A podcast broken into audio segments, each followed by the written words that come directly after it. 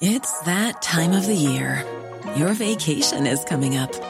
You can already hear the beach waves, feel the warm breeze, relax, and think about work.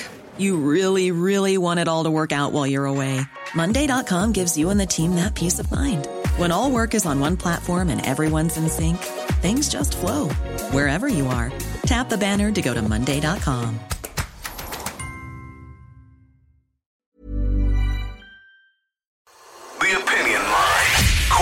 96 FM. I'm joined now in studio by An Taoiseach Micheál Martin. Good morning, Taoiseach. Good morning, Judy.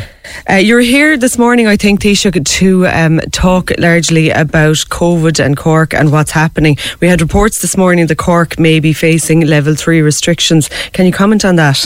Uh, Yeah, I think the situation is we're coming from a low base in Cork City, but the Chief Medical Officer is very, very concerned uh, with Cork City. I think we've had 170 cases in the last two weeks. That's uh, anywhere between 20 and 30 a day uh, on different days.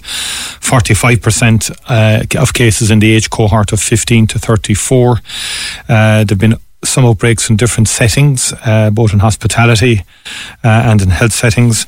Uh, and so basically, uh, what I'm saying to the people of Cork and the city is we must do everything we possibly can now to prevent any further rises in cases.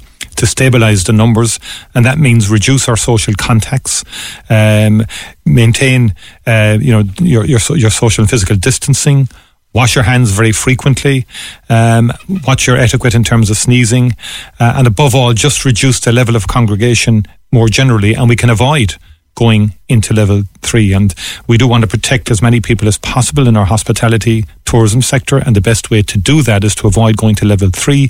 And if we all individually and collectively behave accordingly, I think we can avoid that. Luckily, we're, well, not luckily, but we're, we're coming from a low base, therefore we can avoid this. Uh, but the numbers are going up very, very quickly. That is what concerns the chief medical officer, and I spoke to him on the situation uh, the other week. The return of the universities and the institutes, albeit at a different level with a lot of online um, provision, is a concern uh, as numbers come into the city. So house parties are a no-no, uh, and people must not engage in that. Uh, and I think uh, students more generally have to be very conscious of, of the wider situation. Many, many are, of course, and many adhere to the guidelines. Uh, but that applies to Cork, Limerick, Galway, Waterford, and uh, the CMO is particularly concerned about urban centres and cities where the density of population is naturally higher, and therefore the disease can spread more rapidly. So, if if it is a situation that we have to go to level three in Cork City, is that also going to apply in the county? Not necessarily, uh, and um, that's something that will will be looked at at the time. If it if we get to that stage, uh, the, we're we're a large county, obviously, well spread out, um, but that's a call that NPHET will make. The public health advice uh, will make that call based on the figures at the time. Uh, but we still have time uh, to prevent this from happening, uh, and the best way to do that is, is to follow the public health advice, uh, both individually and collectively. And uh, I think we have we are receiving warnings from public health doctors and from the chief medical officer in relation to this. Uh, and I think we can we can nip this, we can uh, prevent this from happening uh, by adhering uh, to the very basic guidelines that ultimately determine the spread of the virus or not. Since the schools have come back, Taoiseach, there have been, I suppose, a lot of people are catching up on things maybe that didn't take place earlier in the year. You're looking at a lot, particularly of communions and confirmations. We had photographs of, you know, a group of mums outside a church, not socially distancing, um, you know, published on local Facebook pages. We had a lot of those kind of things over the last couple of months. Do you think things like communions and confirmations have been contributing to, to this rise in figures? Well, anywhere people gather um, contributes to the rise in figures. Uh, wherever numbers uh, are gathered together, uh, you know, there is without question that's what that's the atmosphere, that's the situation within which the virus thrives, and that is why when you get to level three, for example, you see the CMO and and, and NPHET saying, look, you must uh, maintain one visit to your uh, to your house. Uh, that's it with a maximum of six people, and I think the I think they do they do contribute. There's no point in saying they don't. They do, and any widespread uh, congregation does that, and the rise of the virus has been within the community uh, and within whatever large gatherings happen. Um, the situation in relation to children, um, so far in terms of the testing that has been done, uh, the positivity rate is is low, zero point five. Uh, uh, percent. So uh, there's there's reassuring uh, evidence generally across the school system that children are not transmitting to children within schools. Uh, they may bring it in from outside into schools, uh, but generally the CMO is, is, is satisfied with the situa- situation in primary schools and in second level schools. Uh, obviously, at the, the, higher education end, we know the to be fair to CIT and to UCC and to the universities more generally, they, they, do, they do have very strong protocols, strong guidance for students, uh, and there is a particular focus on that now and will be. And the USI, the Union Students of Ireland, are cooperating cooperating very strongly with the Minister for Higher Education, Simon Harris, in that regard. And we will be doing a joint communications approach with the students in terms of communicating the message to third level students. Okay. In terms then going back to schools and you know that level of of child to child transmission being quite low, I mean I think that is reassuring for people to hear. But one thing that isn't reassuring for people is the delays in the contact tracing for school settings particularly. We've had a couple of people contact us over the last couple of weeks who have um, you know they've known personally say they've got a text from another parent saying, you know, we've we've a confirmed case, you should be hearing from contact tracing, but they're not hearing for two or three days, by which time, you know, their child has still maybe been in school because that's the advice they're still going to work because that's the advice. And the whole thing, you know, that that's giving a lot of space for something to spread that doesn't have to be there. What kind of pressure is the contact tracing system under? Well, the, the, the, there are specific guidelines in relation to how how the public health will advise schools, and um, each case is different. And public health advice locally can differ in terms of who should be contacted and who shouldn't be contacted, and what particular action a particular school should take. And um, uh, so, more generally, or the yeah the system has come under pressure, but we're meeting demand uh, nationally. We're not under the same pressure, for example, as the testing and contact tracing system is in the UK, mm-hmm. who came looking for some help from us last week, um, in, in, in, particularly in Scotland. But but in the Republic, we're meeting demand, uh, and the uh, average turnaround time is, is, is two two point two days, um, end to end. Um, but that, you know that that's quite good. Now there are we do hear from cases as you outlined where it's you you will hear outlying cases where this didn't transpire, and we do need to hear of those cases, and they need to be followed up. The plan that we announced over a week and a half ago will ramp up the contact tracing even more. They're at the moment recruiting up to 500 people to do the contact tracing, 700 swabbers as well. So overall, there will be a staff of 3,000 people involved in from the labs out to the community in the testing and the contact tracing. Is there going uh, to be any increase in lab capacity? Because I know that that's been an issue. Yes, uh, the HSE are looking at that continually. You may have seen a report last week where um, they, they, secured additional uh, lab capacity uh, from a German company. Uh, some of their activities are based here and some in Germany. Uh, but overall, um, you, you, know, we have capacity now to do 100,000 um, and we did close to 90,000 last week. Uh, and um, that's a very high number. That involves both community testing out in the community. It mm-hmm. involves a serial testing program in nursing homes in direct provision and in um, meat factories. Uh, and what you'll find with the serial testing program, these is where we just do the entire system, the positivity rates tend to be very low. Mm. So that suggests too that in those settings it's when the virus comes in from outside into a meat factory that it spreads like wildfire in the meat factory because of the conditions within a meat factory or within direct provision because of congregation, uh, or indeed a nursing home. So we're keeping a very strong eye on nursing homes and continuing to do the serial testing. And then you have testing in hospitals um, as well. So it's quite a, an extensive testing program, uh, huge expenditure being spent on it. Uh, but it is very, very important in terms of helping to suppress the spread of the virus. Okay. One issue that has come to us as well, Taoiseach, is a lady emailed us yesterday, a listener um, who is working 40 hours a week. Her husband is, or her partner is working 40 hours a week as well. Their child had to be tested last week, and because of that, they both missed three days' work. They're not entitled to sick pay for that period while they're self isolating, awaiting, awaiting a test. Um, and she said, you know, we want to be responsible. We, you know, we were responsible, but at the end of the week, 100 euro came into that house. Nobody can live on that. What are you going to do for those people? I think that's that's a case a situation we are looking at, uh, and I think in the forthcoming budget we'll see if we can do something there to ring fence some supports there. We did at the very beginning of the pandemic uh, bring in the illness benefit, uh, pandemic illness benefit approach, whereby if people were self isolating, uh, that they wouldn't be out of pocket in terms of, of, of workplace, and that's been important in some work situations where people may have thought, particularly in meat factories, that they may not have had uh, any income if they volunteered that they were, had symptoms. Mm. So that's why that was brought in to make sure that they could volunteer and not lose income. Uh, since the return to schools, that is a situation that can happen. Uh, and we, we will see, obviously subject to resources and so on, to see what we can do to help people in that situation because we do want people volunteering. We do want people to behave responsibly and we do want people to do, do the, the, the right thing by their children and by the community. Okay.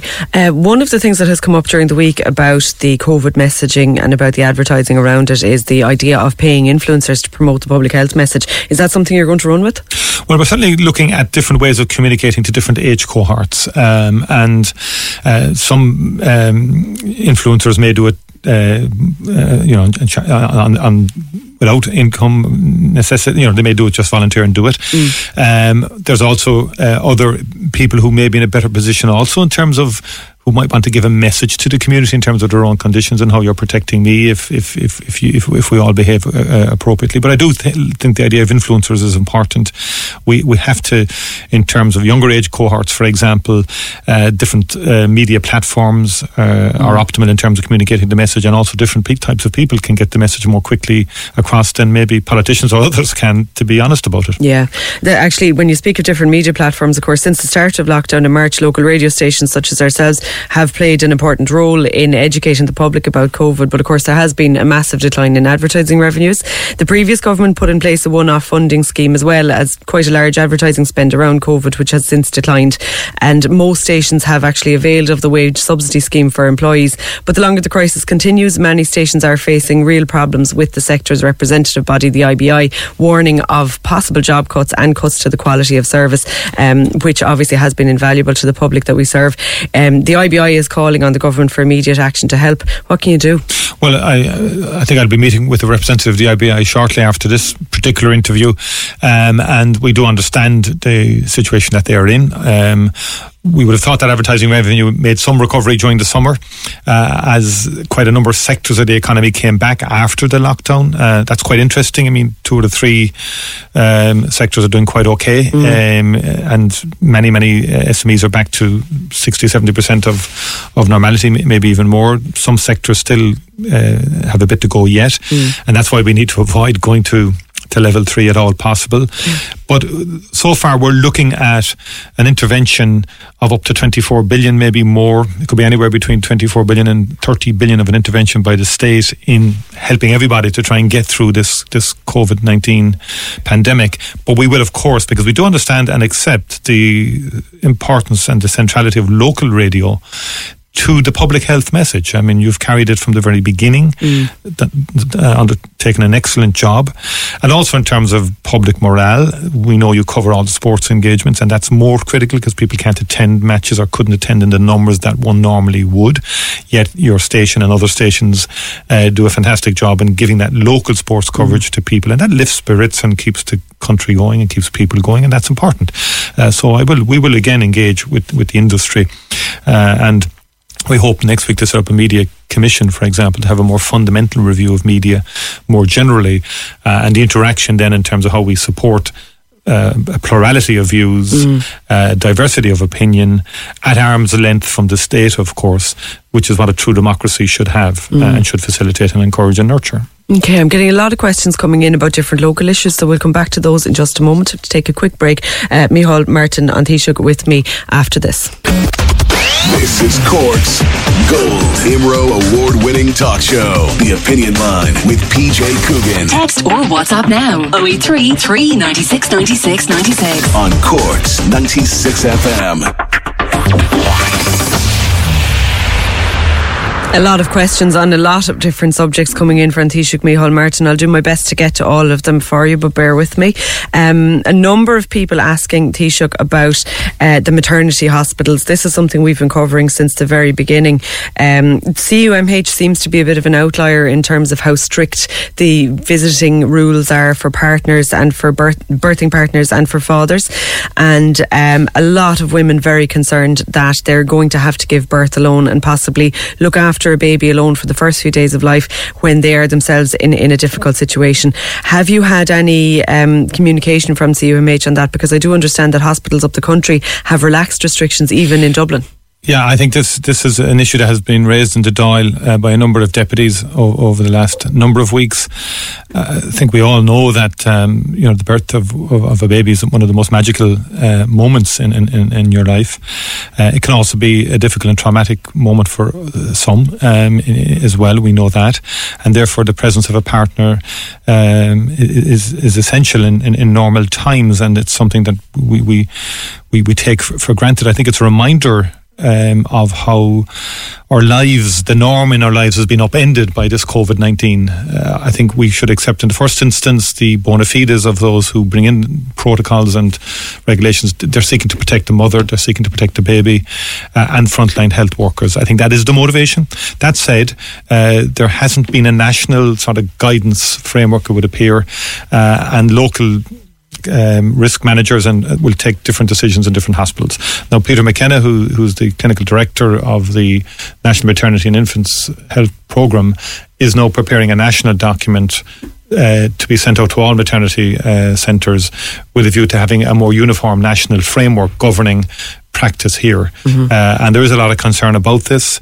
Uh, and uh, obviously, different hospitals have different um, situation. The maternity hospital here in Cork is probably one of the more modern uh, facilities relative to other. And I've involved more, myself in getting yeah. a sanction when I, when I was Minister for Health and getting the thing over the line with the neonatal there. Um, so uh, I would like to think that obviously with the objective of protecting the health of everyone concerned, that mm. we could facilitate, particularly for scans, for example, and so on, uh, the presence of a partner uh, in, in, in, these situations. Yeah, just this morning somebody had asked us about visiting hours at CUH. So you can go and visit a patient in CUH for 15 minutes, but you can't see your baby except for their, their actual birth. You know, it, it just doesn't seem to make a lot of sense to people. But hopefully we'll, we'll await that document and hope that it will bring some good news for um, some very anxious uh, families out there expecting babies. Um, we have also had a number of calls on the Carrigtwohill School project. Um, Deputy James O'Connor was on with us last week discussing this, and there just seems to have been delay after delay after delay. The school still isn't gone out to tender, and it was announced yesterday that St Al's, um, also in Carrigtwohill, is getting an extension. Um, that I mean, obviously, the more school places in East Cork, the better. That's that's clearly yeah. a, a, bonus for everybody involved. But I think the frustration of the parents at this point in Carrigtwohill, they. Planning for your next trip? Elevate your travel style with Quince. Quince has all the jet setting essentials you'll want for your next getaway, like European linen, premium luggage options, buttery soft Italian leather bags, and so much more. And it's all priced at 50 to 80% less than similar brands. Plus, Quince only works with factories that use safe and ethical manufacturing practices. Pack your bags with high-quality essentials you'll be wearing for vacations to come with Quince. Go to quince.com slash trip for free shipping and 365-day returns. Many of us have those stubborn pounds that seem impossible to lose, no matter how good we eat or how hard we work out. My solution is PlushCare. PlushCare is a leading telehealth provider with doctors who are there for you day and night to partner with you in your weight loss journey. They can prescribe FDA-approved weight loss medications like Wegovy and Zepbound for those who qualify. Plus, they accept most insurance plans. To get started, visit plushcare.com slash weight loss. That's plushcare.com slash weight loss. They really, nobody at this point can understand what the delay is here. Well, first of all, it has gone on for a long, long time for a number of years, and there's been a strong campaign there. Um, I know Deputy James O'Connor has been uh, persistent with me and with the Minister for Education, Norma Foley. Uh, I think the plans are going to put out to tender um, in Q1, quarter one of 2021. Uh, and uh, in my view, you know, that will happen, and, and, we're keeping the pressure on to make sure we can get it out to tender um, as quickly as we possibly can. Uh, and I know James is, you know, he has he has beaten a door already to Norma Foley's office. We will continue to do that. There is a huge issue there uh, in terms of the growth of numbers and so on and the necessity for this. Okay. Um, we also had um, a story in the last couple of weeks, Taoiseach, about housing. Obviously, the election campaign, which feels like about a decade ago now, um, largely focused on housing and on the problems in the housing market. That challenge, I suppose, has not gone away. I know there have been um, there has been the eviction ban, there have been mortgage freezes. Those are just kind of lifting a lot of them at the moment, just at the same time that the PUP is dropping. Um, only last week we covered on the show the case of Patrick and Adrian Wallace Walsh, who are living in a derelict bus outside Blarney. Adrian has a serious brain injury and is just not able to tick the boxes that the system requires he tick. Um, they're the thin end of the wedge, but I suppose they're a particularly um, a particularly sad case and a particularly difficult case. Are there any extra resources being put in place to deal with the wave of housing needs that is going to come out of this situation? Yes, there are. As a result of the, the July stimulus, for example, we provided uh, up to 40 million to all local authorities, including Cork City and Cork County, for voids, for example. These are houses that have been empty through people leaving and needing repairs and so on like that. And that will bring quite a number of houses back into operation in Cork City um, over the next number of months. Uh, and um, in addition to that, Cork City, uh, you know, they deliver about 600 um, social housing units in t- this year. Uh, that could get up to 800 un- units currently under construction. Um, we've about 31 families in emergency uh, accommodation in Cork City and 299 individuals. Uh, and so there will be we will doubling down our efforts to try and help those who are on the homeless side uh, and to get more get them into emergency accommodation, but more critically uh, to get more social social housing built. There will also be initiatives around affordable housing to make sure that people um, who want to buy a house, who you know are working and out there, um, but because of of, of, market conditions are not in a position to do so. We want to give assistance to those who want to buy their houses, uh, and there will be additional measures in that regard. Uh, but in terms of the homelessness and in terms of social housing, there will be a ramping up, and extra resources will be allocated uh, to build more council houses uh, over the next uh, 12 months and certainly beyond that as well. Okay. Um, is there anything going to be put in place in terms of this, the um, labour activation in that sector? Labour activation might be the wrong term, but at the moment, uh, anybody who's trying to get work done their house, there's no builders. Um, yeah, who's going to build them? Well, there's a very good scheme we announced again in July in terms of giving incentives to employers to um, to take on apprentices, and there's been a very good take up of that. Um, it, it, they'll get a grant if they take on a first year apprentice, uh, and that's that's working, mm-hmm. uh, and that will increase numbers. Uh, we also we provided about 200 million for additional uh, skills training through SkillNets, Springboard, um, higher education, because that's going to be the big challenge, I think, as a result of COVID 19. We do need to provide very significant resources to help people reorientate. Uh, take, take retrofitting, for example. Mm. That's going to become a very significant program in years to come. We just announced a scheme for the Midlands with, of 20 million with, with five to six local authorities involved. Uh, Cork has experience in that regard in terms of Hollyhill, and, and uh, there's some uh, good, good examples of retrofitting there. Um, and we want to continue that.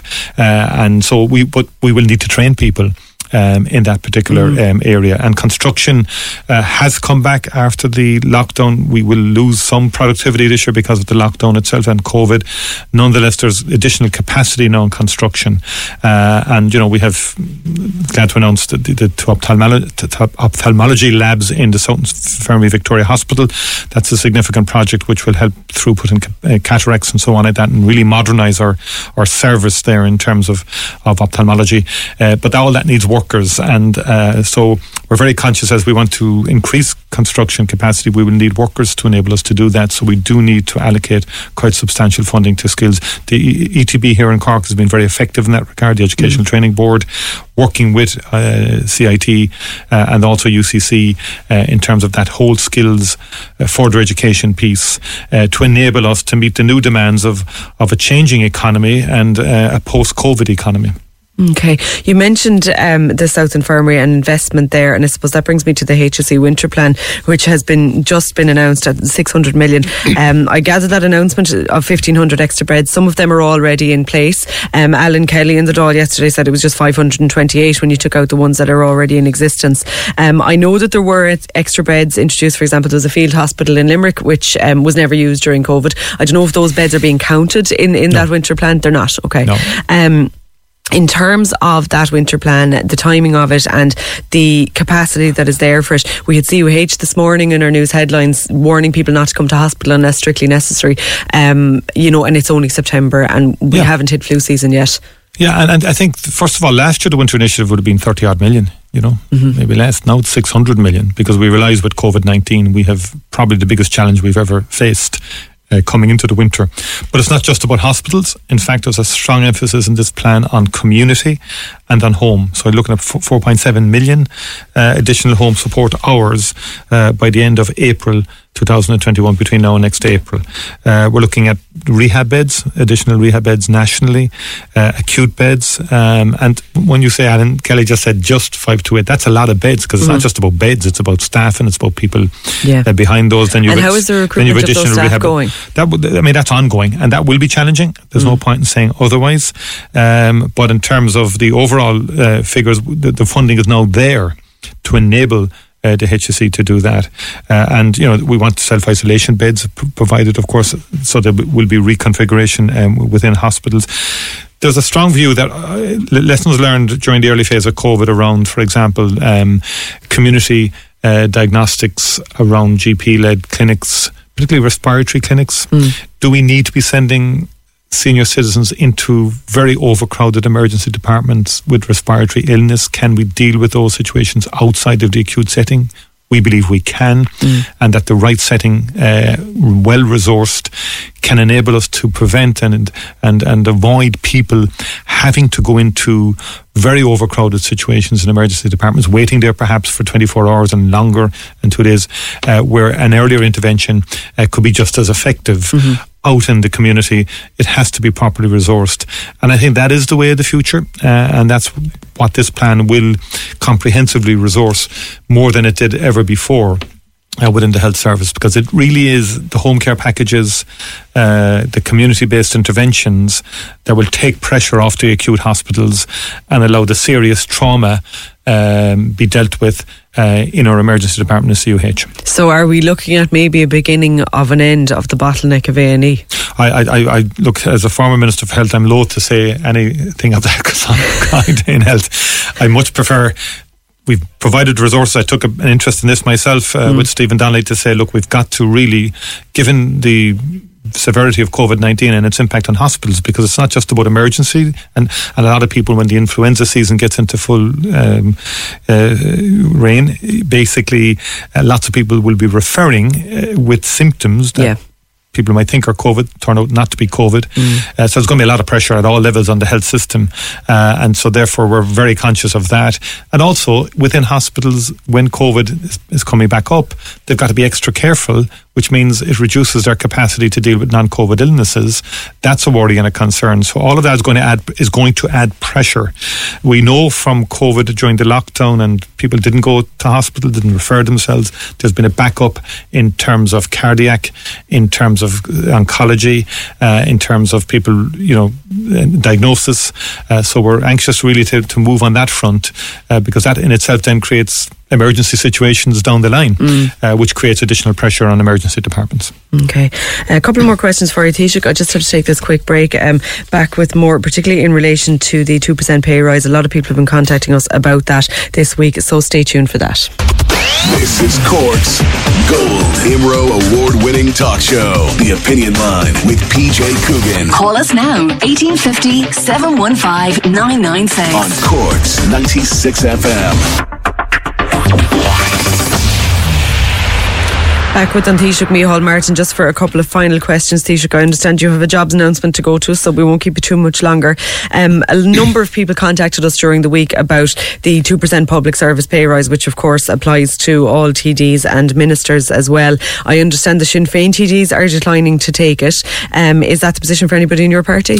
No, first of all, um, the 2% rise relates to a broader public service pay increase. And for over 20 odd years, TDs have been connected to the principal officer grade. I, absol- I actually support that connection because it takes it away from the hands of TDs in terms of determining their pay on an annual basis. That is important. I think people will play politics with it on an annual basis. That shouldn't be the case. Uh, you know, Sinn Féin did this before in years ago, saying that they would take the average industrial wage. It subsequently emerged that they didn't, and quite a number of them took the full thing. Uh, I don't believe in engaging in propaganda, uh, sort of playing politics with this. The way to deal with wages is taxation. If you're up in middle and, and earning high, you should be taxed higher, and that's what we have in this country. That's a more effective way of dealing with it. Uh, and um, and I think look, Sinn Féin is the wealthiest party in the country. Uh, it has far greater resources than independent TDs have, for example, uh, who have to resource their campaigns differently. But it's your party I'm asking about specifically. Well, I'm, I'm making that point. I mean, I'm sim- uh, simply saying Sinn Féin are a very wealthy party, uh, and and they can have far more offices and far more staff than any other party. Uh, and so I'm simply saying is that independent of me or my party, I. I believe in the connection with public service grades. Do you I believe it- that I the 2% I pay rise across the board is we as sustainable in the pandemic? We as ministers will not be taking it, and we, and we as ministers will not be taking the increase, and we've already um, reduced our pay by 10% um, as ministers. Uh, but I think in terms of TDs on the ground and in aspiring TDs coming into the door, I actually think it's far better independent of the political system. The pay determination system should be independent of the political system, and it should be connected to a, to a grade in the public service as it has been for the last twenty plus years. Uh, I've been I've, uh, prior to that. Everybody was playing politics with it on an annual basis.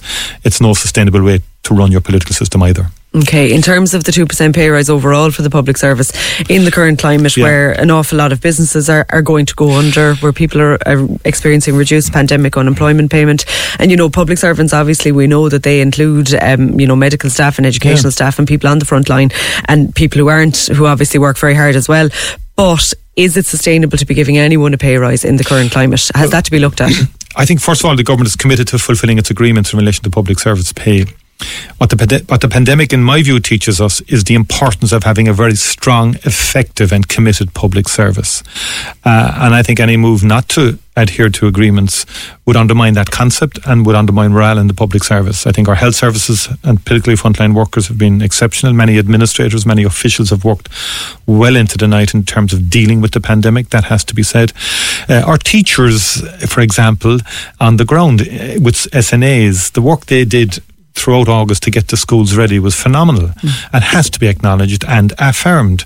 The Gardaí have had a very difficult time uh, out there in- during pan- during the pandemic from the very beginning.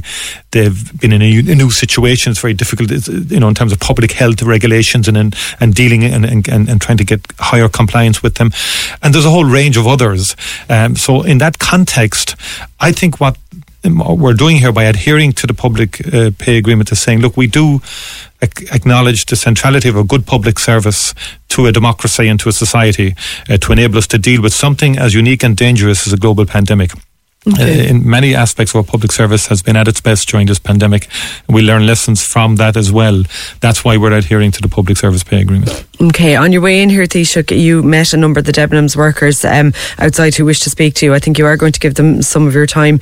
Um, but there was a lot of criticism this week of particularly Padraig O'Sullivan and Colin Burke, both government representatives, for standing with Debenhams workers last week and this week voting against Deputy Joan Collins' Workers' Rights Bill, which was designed to implement the Duffy Cahill report, a report that was written after a similar thing was done to the Clerys workers. Why won't the government implement the report? Well, and again, let's be clear. Uh, a motion in the Dáil or legislation in the Dáil isn't going to change the situation, despite what people suggest. It, it will not. And I'm not going to leave peop lead people up a hill and back down again in respect of that. Uh, and Padraig O'Sullivan is, has been genuinely supportive and sympathetic to the workers. The Duffy Cahill report is an important report. It actually wouldn't apply to, to Debenhams because this is a liquidation both here now and in the UK. Um, there are there are issues uh, and there are aspects of Duffy Cahill which we want to, to move on. We are looking at legislation, for example, um, around collective agreements where workers are part of a collective agreement that and in the event of a liquidation that they would be on a par with others uh, in terms of getting proceeds from that liquidation. Currently that is not the case. Now we will be looking favourably at bringing in that legislation. But that legislation is detailed. You do have to engage with employers. The legislation the other night was going to put the onus on every other employer out there. So then that would allow rogue traders to go into liquidation and others will have to pay for it. And so you can't do that on one night and just make a a decision to say we'll go along with that and uh, have no regard to the consequences. I think so on the legislative front there will be movement around what happened in Clerys as well as this situation. I think the, where this situation applies is there was a collective agreement between the workers which has which has, suffer, has has been undermined by the manner of the liquidation and they don't have the same rights as others in terms of getting proceeds from the sale of assets or whatever. There's also leads for legislation to make sure the companies can't separate out their assets from their trading income and, and into separate companies. And it's, it's the trading company then that goes into liquidation and workers are left high and dry. That has to be uh, dealt with. Uh, and also, uh, you know, there was there was engagement, uh, informal engagement with the liquidator in terms of could funds be released for the workers in Debenhams. Now, some funds were released, subsequently taken back. It was low. It's not the equivalent of a redundancy, to Yeah. be fair. Um, and then we're going to see if there are other mechanisms uh, through other funds if something can be done in this situation. But I want to be realistic as well. The government will fulfil its obligations in terms of statutory redundancy, uh, which is legislatively provided for the Social Insurance Fund. Government will do its bit. Uh, unfortunately, in this situation, uh, the workers haven't been treated well, in my view, uh, by Debenhams. Despite uh, engagement with Debenhams, there's nothing forthcoming there, uh, in, or from the British company, uh, which is had been in examinership um, and in, in, in difficulty as well. So it is a very difficult situation for the workers concerned. Th- those are the three fronts we're looking at. Okay, Taoiseach, thank you very much for your time this morning. Apologies, I think I've made you late for your next engagement, so But I'm just going for that. to Workvivo, which is a very up and coming Cork company. There will be additional jobs announced there, and I think it's just evidence of the very high quality technology companies, Irish owned companies that are emerging now. In, in, and I'm looking forward to meeting them shortly. Some good news for a change. Taoiseach Micheál Martin, thank you very much for your time. Corks 96 FM.